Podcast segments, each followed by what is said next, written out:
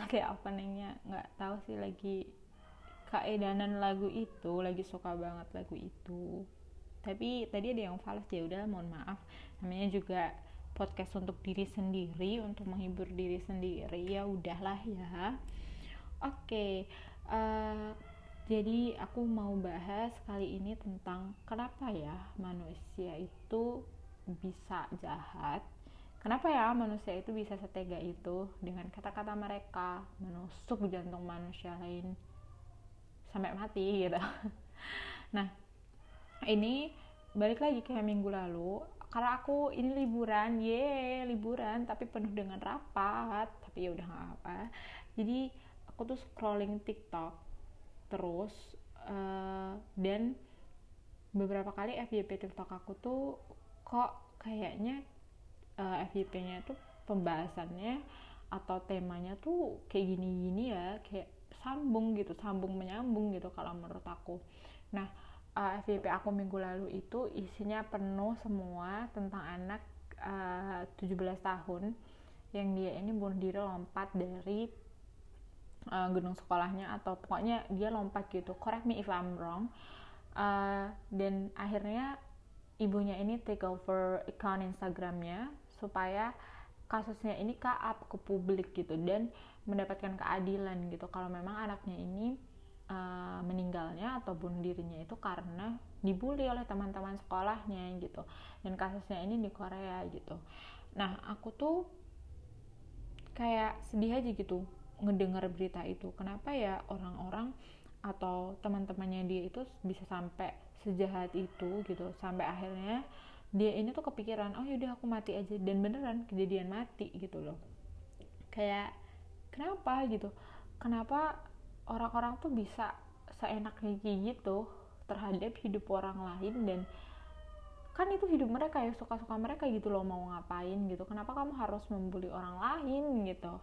Dan setelah uh, itu uh, eh, FVP aku beberapa hari ini karena aku uh, suka banget sama Disik akhirnya kayak aku like kan yang bahas tentang Disik or everything itu akhirnya keluarlah uh, videonya. Maaf ya kalau kakean uh, uh, uh, kakean aduh bahasa Jawanya keluar. Maksudnya kebanyakan uh, uh, uh, gitu. Nah akhirnya aku tuh sampai lah gitu FYP-nya itu keluar tentang videonya live J J Park. Dan itu menurut aku juga sedih banget gitu. Jadi aku bakal setelin ya eh, nggak uh, tahu bisa kedengeran atau enggak tapi kayak gini nih.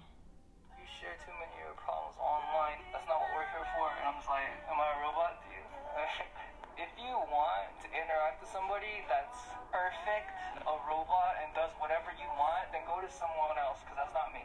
I'm the guy that's gonna just show you exactly as I am, who I am. Like I think I saw a tweet the other day. Someone tweeted, uh, you should really consider your teammates and stop causing trouble.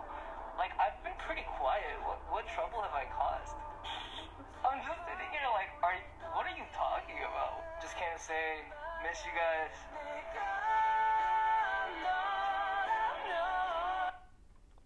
Nah, jadi pokoknya intinya di video itu uh, ada orang-orang yang bilang kenapa kamu terlalu share banyak masalah kamu di online gitu kayak uh, terus akhirnya si J-Park ini uh, menjawab gitu ya ini aku gitu. Aku pingin share apa yang aku pingin share dan aku akan menunjukkan diri aku uh, aku itu gimana dan apa yang aku rasa dan yang sebenarnya diri aku tuh gimana gitu. Emangnya aku robot? Aku nggak boleh share uh, apa pun yang aku rasain gitu. Kalau emang kamu pingin orang-orang yang kayak gitu dan uh, pingin orangnya itu apa yang seperti kamu mau ya udah jangan ke aku pergi aja gitu. Terus dilanjut lagi uh, dia lihat tweet twitternya gitu ada orang yang nge-tweet kenapa sih kamu itu nggak memikirkan tentang grupmu dan berhenti membuat masalah? Gitu. Terus si J-Park ini menjawab uh, loh aku emang ngapain gitu? Aku udah diem loh gitu. Emang masalah apa yang aku bikin? Kayak gitu. Menurut aku itu sad banget deep banget gitu. Kenapa orang-orang bisa bisa ini loh uh, ngomong kayak gitu bilang gak sih kayak ya biarin lah orang sosmed sosmed dia dia mau ngapa-ngapain juga terserah dia dia mau share everything itu juga terserah dia gitu. Nah uh, yang aku garis bawahi adalah kenapa orang bisa sejahat itu seenak itu ngomong ngetik pakai jari mereka. Tapi itu bisa loh buat ngebunuh orang gitu kenapa gitu? Nah balik lagi gitu sama si J ini. Ya itu terserah dia sosmed dia. Bukannya malah kita bersyukur gitu. Kalau ada orang-orang yang share everything about their story dan share about their feeling itu harusnya kita bersyukur gitu. Karena dia nggak mau pura-pura kuat gitu dia share apa yang dia rasa. Harusnya kita bersyukur. Kita nggak tahu loh dia share di online tuh mungkin aja gitu di live-nya dia nggak nggak ada ketemu orang yang bisa dia share cerita dia gitu masalah dia. Makanya dia sharenya di online gitu. Dan ya nggak masalah menurut aku. Kenapa sih itu kayak considering emang kalau di online atau di sosmed tuh harus yang senang-senang aja harus yang happy-happy aja kayak ya nggak ada larangannya kan gitu.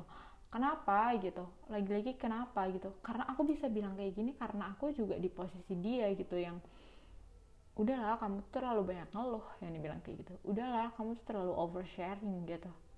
Hah oversharing gimana? Aku juga sampai kayak gitu.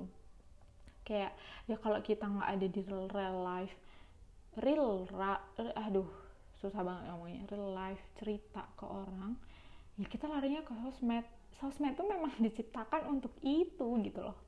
Ya nggak habis pikir sama pemikirannya orang-orang itu gimana gitu. Justru kalau aku ada orang kayak gitu aku seneng gitu aku appreciate karena dia berani loh karena nggak semua orang berani express what they feeling dengan tulus hatinya gitu. Pasti semua orang tuh berlomba-lomba untuk terlihat baik di sosmed untuk terlihat kuat di sosmed. Dan kayak karena sosial kita sistemnya adalah kita tuh nggak boleh banyak ngeluh gitu. Orang yang banyak ngeluh itu dianggapnya lemah dan kita harus kuat. EKE ya kuatnya pura-pura gitu. Dan ini menurut aku pandangannya harus dirubah ya gitu. Karena kita nggak nggak setiap orang tuh seberuntung punya teman yang banyak punya circle, nggak seberuntung punya sahabat, nggak seberuntung orang tuanya masih lengkap gitu, nggak seberuntung dia tinggal di dekat orang tuanya, bisa aja dia ngerantau, makanya dia express their feeling in their social life gitu loh. Jadi ya biarin gitu, kenapa gitu? Kalau kamu nggak suka kan bisa di skip, bisa tuh di block. Ada itu teknologi namanya skip and block gitu loh kenapa kamu mesti lihat? Ya udah nggak usah lihat kalau emang kamu nggak suka dan nggak usah komentarin dengan jarimu yang bisa membunuh itu. Terus balik lagi ke anak yang 17 tahun itu. Dan uh, itu ada juga yang share video pokoknya segerombolan anak itu membuli dan itu sampai ditentang-tentang gitu. Dan aku nggak tahu ya ini bener atau salah itu memang punya dia atau enggak tapi perbuatan ini tuh nggak bisa dibenarkan gitu loh. Ya siapa sih yang nggak sakit hati? Ada orang digituin gitu. Nah terus aku uh, mulai berpikir nih gitu. Kenapa ya orang-orang tuh kayak gitu? Kenapa orang-orang bisa seenaknya uh, ketik di jari mereka kayak gitu? Bisa enaknya ngomong bisa seenaknya ngebully orang lain gitu. Pertama menurut aku adalah sumber akar permasalahan dari mental health sekarang. Sumber akar permasalahan ya maksudnya mental mental disorder sekarang itu adalah di orang-orang yang pembuli ini tadi gitu. Orang-orang yang uh, dengan seenak jidatnya ngomong ngetik nendang orang lain uh, ngehantam orang lain gitu ya. Itu menurut aku akar permasalahannya di situ. Bisa aja gitu kenapa? Dia parenting dari orang tuanya nggak bagus. Dia kurang kasih sayang dan akhirnya dia ngelampiaskan lah ke itu gitu. Dan uh, kedua adalah ini yang paling penting sih menurut aku dia ngerasa nggak bahagia. Maka dari itu dia ngambil kebahagiaan orang lain. Dan dia menganggap kalau orang lain itu yang bahagia jadi nggak bahagia dia ngerasa oh aku ada temennya. Dia ngambil kebahagiaan orang lain gitu loh. Dan uh, kalau sebenarnya orang-orang ini tuh punya pikiran yang lebih bagus punya basic yang lebih bagus aku rasa mental disorder tuh nggak happening sekarang gitu. Karena banyak juga mental disorder yang disebabkan oleh lingkungan sekitar gitu. Dengan bulian dengan kata-kata orang. Kayak ya deh gitu. Kenapa aku ya karena ini menurut aku mungkin minggu depan atau next kita bisa bahas cari di jurnal kali ya kalau menurut ilmiah tuh gimana gitu. Kenapa kurang perhatian gitu. Karena aku menemukan teman-teman aku yang sifat dia di rumah dan sifat dia di sekolah itu berbalik 180 derajat.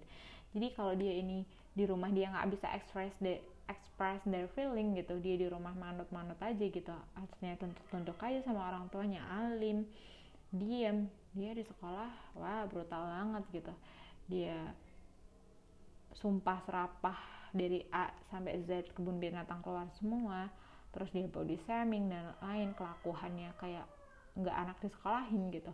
Jadi ketika dia nggak dikasih ruang mak dia nggak dikasih ruang di rumah otomatis dia akan cari ruang yang lain gitu dan ketika dia menemukan ruang itu salahnya adalah dia over express dan dia salah gitu mengekspresikannya. Terus kalau yang nggak bahagia tadi itu dia yang aku bilang gitu. Kan dia ngerasa nggak bahagia ya orang lain harus nggak bahagia juga gitu analoginya gitu. Jadi si gimana mungkin dia ngambil kebahagiaan orang lain. Ya kayak ngebully tadi. Terus dia nge iniin apa namanya jempol-jempolnya dia untuk nge-tweet dengan kata-kata yang begitu tajamnya itu. Dan apa ya uh, menurut aku ini tuh kompleks yang harus diselesaikan permasalahannya itu dari akarnya. Nggak cuman kita mengobati yang sakit aja gitu. Jadi kita harus mengobati apa sih yang membuat dia sakit dan bisa aja gitu. Yang membuat dia sakit adalah orang-orang di sekitarnya yang lebih sakit lagi. Dan itu harus diobatin gitu. Dan kita nggak bisa rubah sistem yang kayak kamu harus terlihat kuat kamu ini dan memang kita rubah ya diri kita sendiri gitu.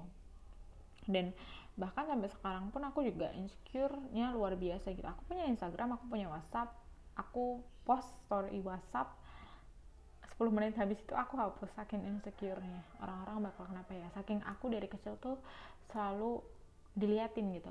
Dari atas sampai bawah terutama SMP ya. Kalau aku SMP di SMP yang cukup bagus di kota aku. Paling bagus malah dilihatin dari atas paling bawah. Terus kayak ah, kayak mereka bisik-bisik gitu loh. Jadi aku tuh selalu berpikir kayak eh, orang-orang tuh mikirin aku apa ya gitu.